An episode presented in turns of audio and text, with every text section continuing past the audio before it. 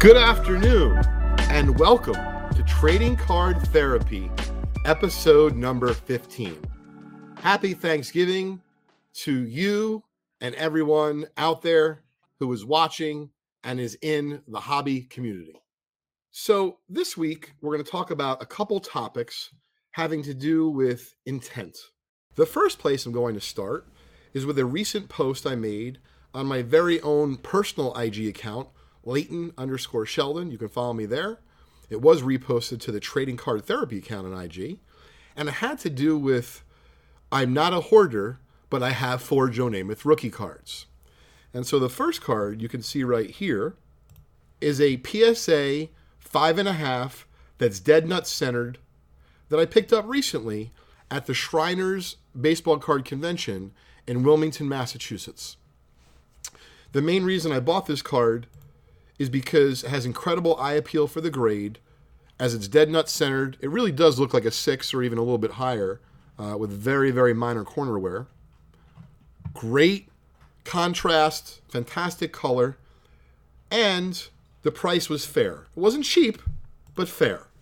And so thank you to the gentleman who sold it to me.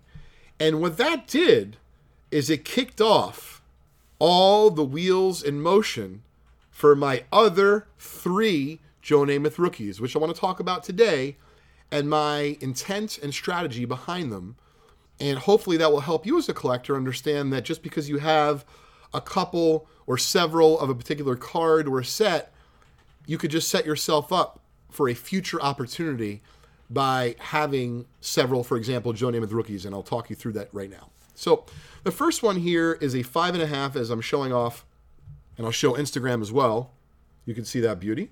So the reason I bought it, as I just mentioned, was because it really hit me and it had, you know, great eye appeal for the grade, fair enough price, and I figured for me that was going to be the card that I was going to have in my collection as my Namath rookie. Um, I also have a signed Namath rookie, but we're going to get to that in a minute. So that five and a half purchased caused this four and a half, which I'm about to show you, to be expendable.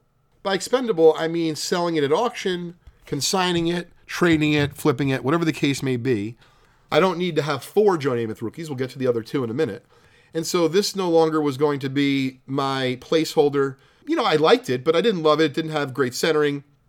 Still a nice card for a four and a half, but I was able to move on from that. And actually, if you want to have a chance to win this card, you could do so in an upcoming Vintage Breaks 1965 Topps football set break that is now live on our site at vintagebreaks.com.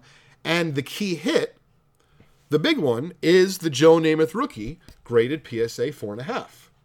But for those of you keeping score and doing math at home, you know that I have two more Joe Namath rookies, which I'm about to mention. The next one was a card I bought in a fresh collection some time ago, and it's bewildered me as to what to do with it. And the reason being is it's a gorgeous card but it got graded PSA 6 MK. And the MK, for those at home who can see, there's a little bit of a blue streak under the O, R, and K in New York. You can see it right there. But the card actually presents almost as a near mint card or even a little bit nicer. And so with this card getting the MK designation, I didn't know exactly how I should handle it. I might just get it signed, which is why I've been hanging on to it. So I'm either going to get it signed by Joe Namath, or I might try to regrade it and see if PSA or maybe an SGC will ignore this what appears to be substantial print line in blue under the OR and K in New York. And if I get this signed, I would then sell my other, which I don't have here, my other Joe Namath rookie that is currently signed. And lastly, I have a lower grade Joe Namath rookie and a one and a half but as you can see, it still has pretty good eye appeal. I haven't got around to doing anything with this yet because I thought I was going to get it signed and I saw the prices that Namath's fees have increased to. And so because they've increased so much, I'm only going to get likely the nicer 6MK sign. So here's the PSA 1.5. So if I don't get this Joe Namath rookie signed, I will simply sell it. So no, I do not need four Joe Namath rookies at once. But you can see by having the four and a half and knowing the market, it allowed me to pull the trigger for this beauty, the five and a half, at the Shriners Auditorium recently. Made the four and a half expendable. This I'm still going to get autographed, and if I do, I'll get rid of my signed one. And then this one and a half, which I was going to get signed when originally bought it, because the market's trended up, I'll likely just flip this out and take that profit and count it towards the five and a half, which wasn't cheap. They're not always as fun and as valuable as the Joe Namath rookies. And I wanted to tell a little bit of a, a story. Growing up, I had speculated on 1991 Upper Deck Bernie Williams rookies. And when I speculated, I think I bought an 800 count box for, you know, a penny and a half, three cents each. And I was at the uh, Freehold Raceway Mall. So I grew up in Manalapan, New Jersey, generally, even though I was born in Brooklyn, New York. And I would piece them out. I remember a buck each. If he would get hot, buck and a quarter, a buck fifty. And man, I was proud of myself. I'm sitting selling, you know, a few at a time. Someone would come up and want to buy one for maybe each of their kids. And I'm feeling really good because I'm making a very good percentage. You know, in terms of percentage, well, I don't know. Uh, you're making 33 times on your money or 40 times on your money. So what is that, 4,000% or something insane? And I'm doing this for probably a couple shows. In general, when I would come home from these conventions, um, you know, my dad would drop me off and pick me up. I didn't have a driver's license at that point. He would ask me how I did, and I would generally just tell him how much I sold, not so much how much the things cost or, you know, how much lunch I spent on lunch or whatever the case may be. And I was very proud of coming home and letting him know, in particular, on the Bernie Williams cards, I was making an incredible percentage. And my dad is really good at math. Here's this, and I don't tell him the, the money at first. I say, Dad, I hit it really big. I'm very excited about my 1991 Upper Deck Bernie Williams. By the way, not his rookie card. His rookie card is actually 1990. But nonetheless, I'm selling them. I'm feeling good. And maybe there's a weekend where I sell several dozen of them.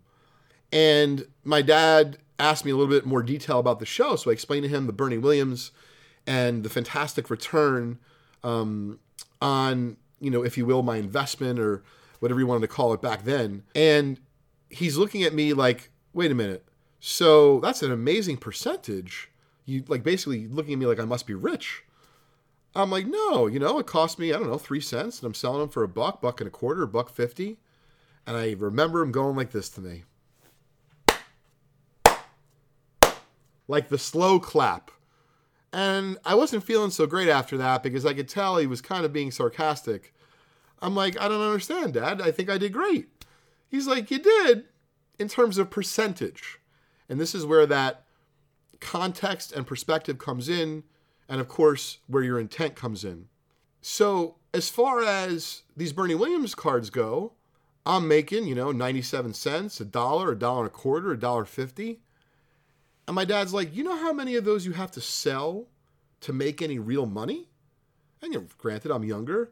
I'm feeling pretty good. I'm like, oh, I see your point. I have to sell a lot of these to even crack making a hundred dollars. And it was the first time I remember as a kid, even though I was proud that I understood numbers, that just having a very large return to the tune of doubling your money or five timesing or 20 timesing your money wasn't necessarily fantastic or good enough because it all depends on how much absolute dollars you make. And so if you fast forward from that, that's something that I've incorporated really well into my model for just collect buying and selling vintage cards. Even though I absolutely work on percentages, the more expensive a card or cards become, and the absolute amount of dollars that you're going to make becomes more substantial, I don't really care if I make I'm making it up 15% on a card or 20% on a card or 10% on a card. But if I've been able to make, oh, I don't know, $5,000 or $1,000, what's the difference if I go and tell my dad I made 150% or if I made 8%? But if I made a thousand bucks, I know that, you know, that's substantial money, whether it be to, you know, pay bills or put into savings or invest into more cards, of course. The lesson learned about that was that you can always make a profit, but there's a big difference between the percentage return or the ROI and the actual amount of absolute dollars you make, right? Many of us would be happy selling a $1 million card for $1.1 million and making $100,000. It'd only be 10%. I'll take that 10% all day long. As far as the Bernie Williams cards, I'm thankful that I've graduated, you know, from that. You know, the lesson learned was a fun one and it allowed me to move forward with intent. So when it comes to, for example, the Joe Namath rookies, which you can see the post about them uh, and the images on our trading card therapy Instagram account, you can see that your intent is really important when it comes to curating, whether it be a collection, a group of cards, a group of investments. You always want to be thinking ahead. And so, admittedly, on the Bernie Williams, I was not. I was just a young, you know, pup. And a lesson was learned in regards to how to move forward and not necessarily always focus on the percentage that I'm making on a card, but the absolute dollars in many cases is as vital, if not more important. So, someone's asking in the chat, uh, shout out to Nick here. Um, someone is asking about buying more player on game worn jersey cards plus autos. Can you see that market going up? So, it's a very broad question, Nick, and a good one. And what I find amazing is in the game used jersey market or the autograph card market that there's lots of these, if you will, dollar two dollar boxes that I see at card shows and conventions.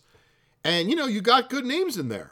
Frank Thomas or, you know, a Trae Young second year, you know, patch card, whatever the case is. And in terms of like, are they going to go up in the future? I kind of tie that back to the Bernie Williams. So if a card for a buck or two goes up to two or four, you might have made a lot of percentage, but the absolute dollars is not going to be substantial. In terms of the long term viability of that market increasing, I believe there's segments of it. So, for example, Nick, I myself have been collecting some Kobe Bryant game used jersey cards, particularly the upper deck versions, um, not so much the Panini, uh, just what I enjoyed better and what I grew up with. And so I can see already from the few I've been buying that the market's been trending up. I don't know if that's across the board for all game used jersey and autograph cards. But I would say that depending on what happens with Fanatics taking over, um, you know, the the production of uh, you know these different cards under various licenses, who knows if there'll be as many or more in the future.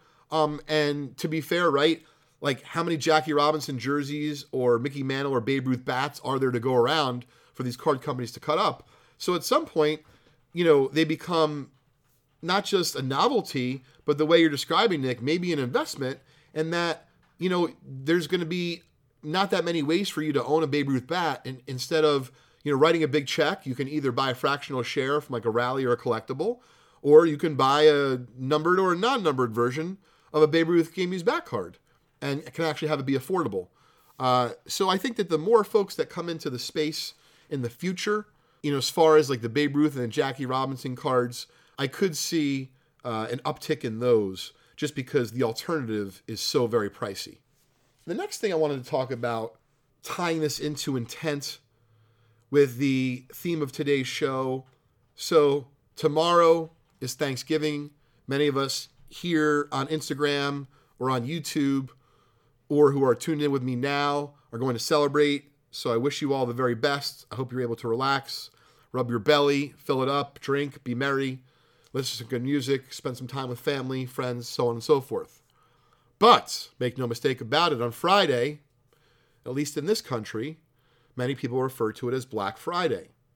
Now, Vintage Breaks, one of my companies, will be open and will be breaking, and we'll have a lot of fun bonuses and incentives and things of that nature going on. But make no mistake about it, ever since I was a 11, 12 year old kid, there has always been, and likely always will be, the Thanksgiving weekend card shows. And if you're someone like myself, who's not only an avid card nerd, collector, but also doing this professionally, well, you bet your bottom dollar I can't wait till Saturday or Sunday to go to that show. I have to have the ability to catch the early be the early bird to catch the worm at these shows because the most amount of selection, if you will, the biggest selection is going to be in that first hour. So I'm thinking about on that Friday morning when we wake up from that big turkey and stuffing meal and trying to figure out should I go to some of the local shows that are going to be happening in the tri state area here in New York, New Jersey, Pennsylvania. And believe me, I very much want to. Very much. However, I'm curious how many of you out there have the same issue that I do opportunity cost. So even though you may not do this for a living, you might have a regular job that you have to go to on Friday. Or maybe you don't have to go to work on Friday because your company's closed, but you have to do something with your significant other that precludes you from going to that vitally important Thanksgiving Day or post Thanksgiving um, weekend convention. People are always bubbly, they're in a good mood, and why not? You just completed Thanksgiving, you had the day off likely, you ate until you were content, you saw some family, you spent some time with some friends. Maybe you woke up super early. For that matter, you went out at midnight the day before, meeting on Thanksgiving, to the malls or did some crazy stuff. You know, as far as the card show itself, I very much want to go and have a blast or go to the card shows. But then reality sets in. And I'm curious for you out there, how many of you are allowing reality to keep you from going to more conventions? And so for me, I'm able to come into the office, or for that matter, work from home on Friday. I'll have emails to catch up with. I'll have phone calls to be uh, returned or to be made. Um, I'll have deals to evaluate, collections to figure out what they're worth, and offers to be made, sorting to be done if there's time, planning to do for vintage breaks if time allows. Of course, we're not talking about spending time with the family yet or anything of that nature. And so the kid in me so very badly wants to go on Friday to these card shows. However, I'm curious how many of you out there are tormented like me when you have an expected value that's unknown, right? So your intent is there, but the expected value is unknown in terms of I don't know if it'll be worth it for me to go to the show, whether it be as a collector, a dealer, an investor, a hybrid, you know, all of those. Um, make no mistake about it. If I go to a show, like I'm to buy something. It may be a bad pretzel, right? It might be an old hot dog, but I got to buy something. I would much rather buy cards. And so what I'm getting to is I could sit in front of my computer all day on Friday and probably buy cards or bid in a variety of different auctions um, and then, you know, bid on eBay or, or hit buy it nows and do those sorts of things. But man, isn't there something about being in person, especially now with everything going on? Over the last 12 to 24 months, with the Thanksgiving holiday upon us, I can tell by just me talking with you and connecting, even though no one's talking back, that I'm going to go. It may not be the right decision, it may not be the most financially rewarding, but I can tell you the day that I stop having fun or being passionate about doing this, I'm going to hang up those proverbial card holders, put away my extra card savers, and move on to something different. So I see our very own Harry from our Vintage Breaks community is on here, and I wanted to um, give him a shout out as well as address uh, his question. Um, let me just read it real quick. If we start with the premise that PSA is clearly the market leader, in your professional opinion, have any of the other grading companies established themselves as a clear second? Any graders entering the market we should watch? Thanks for the therapy, Dr. Lane. My pleasure, Harry. So, first and foremost, uh, thank you to all of you who have tuned in, not just to today's episode, but to the 14 other episodes of Trading Card Therapy. I very much appreciate it. If you want to find out a little bit more about yours truly, the doctor, um, please tune in to episode one. You can find it on Apple, Spotify, wherever you get your favorite podcast. You can learn a little bit more about uh, who I am and my journey in the baseball card world as a professional treasure card hunter. So, Harry, this is my two cents on grading. PSA is going to be rolling out a new lower tier soon. That's not what you're asking about. You're asking about a number two. In my own mind, it's SGC. And the reason is because I'm entrenched, as you know, Harry, in the vintage space. People have started to use SGC for modern as well. I personally have not, but I've been paying attention to the market and its movements and the ebbs and flows, and they absolutely are gaining traction in the modern space as well. Third, I would have said Beckett in the past, but I know they've had some issues in terms of um, getting cards out, price, and turnaround and such. And so, with that, even if we give them third, I would very much look at companies like CSG or ISG or IGA, and I know there's HGA.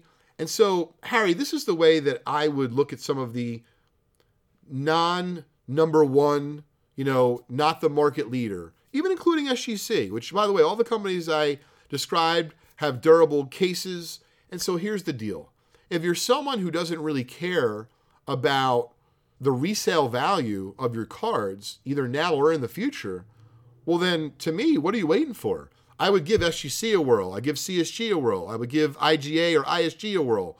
I would give HGA a whirl. Because if there's one particular holder that really grows on you, well, then forgetting about retail or return on investment, that's what I would do.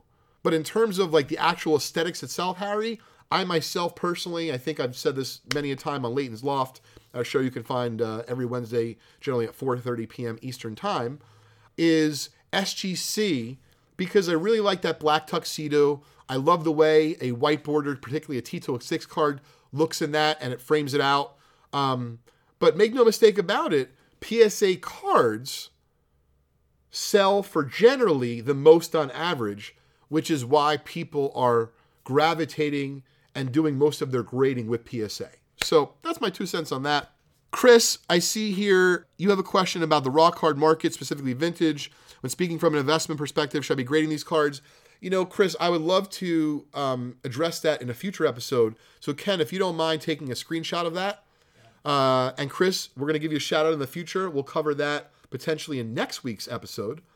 But with just a minute or two left, I wanted to make sure that um, I took the opportunity to give thanks to not only all of you who have tuned in to either today or the 14 other episodes of Trading Card Therapy, but to each and every one of you who have joined our Vintage Breaks community in the last several years, or who have bought or sold cards with me or someone from my staff at Just Collect, or any of the countless hundreds or thousands of people that I've met in the hobby the last several years at the National, at Bleecker trading events, through friends of friends Special shout out to my friend Jason from Otia Sports, Ryan and Mark. I appreciate um, everyone's friendship, our relationships, the camaraderie. And second to last, I wanted to talk about my staff, everyone from J5 and Robert, who, by the way, have been with me for over 10 years each, to folks like Ken and Matt, who joined me uh, or joined us and our firm, you know, in some cases just for a few months or under a year ago. And then lastly, a special shout out to my lovely wife, Julie, and of course, my adorable son, Crosby. Um, I want to give thanks for both of them, specifically my, uh, my wife, Julie, and her putting up with me constantly having to thin the horde or being a professional baseball card treasure, treasure hunter, and you know, all the dangers that come with that. But seriously, uh, love you, Julie. Thanks to everyone who've tuned in today, and very much looking forward to future episodes of Trading Card Therapy. Thanks, everybody. Happy Thanksgiving.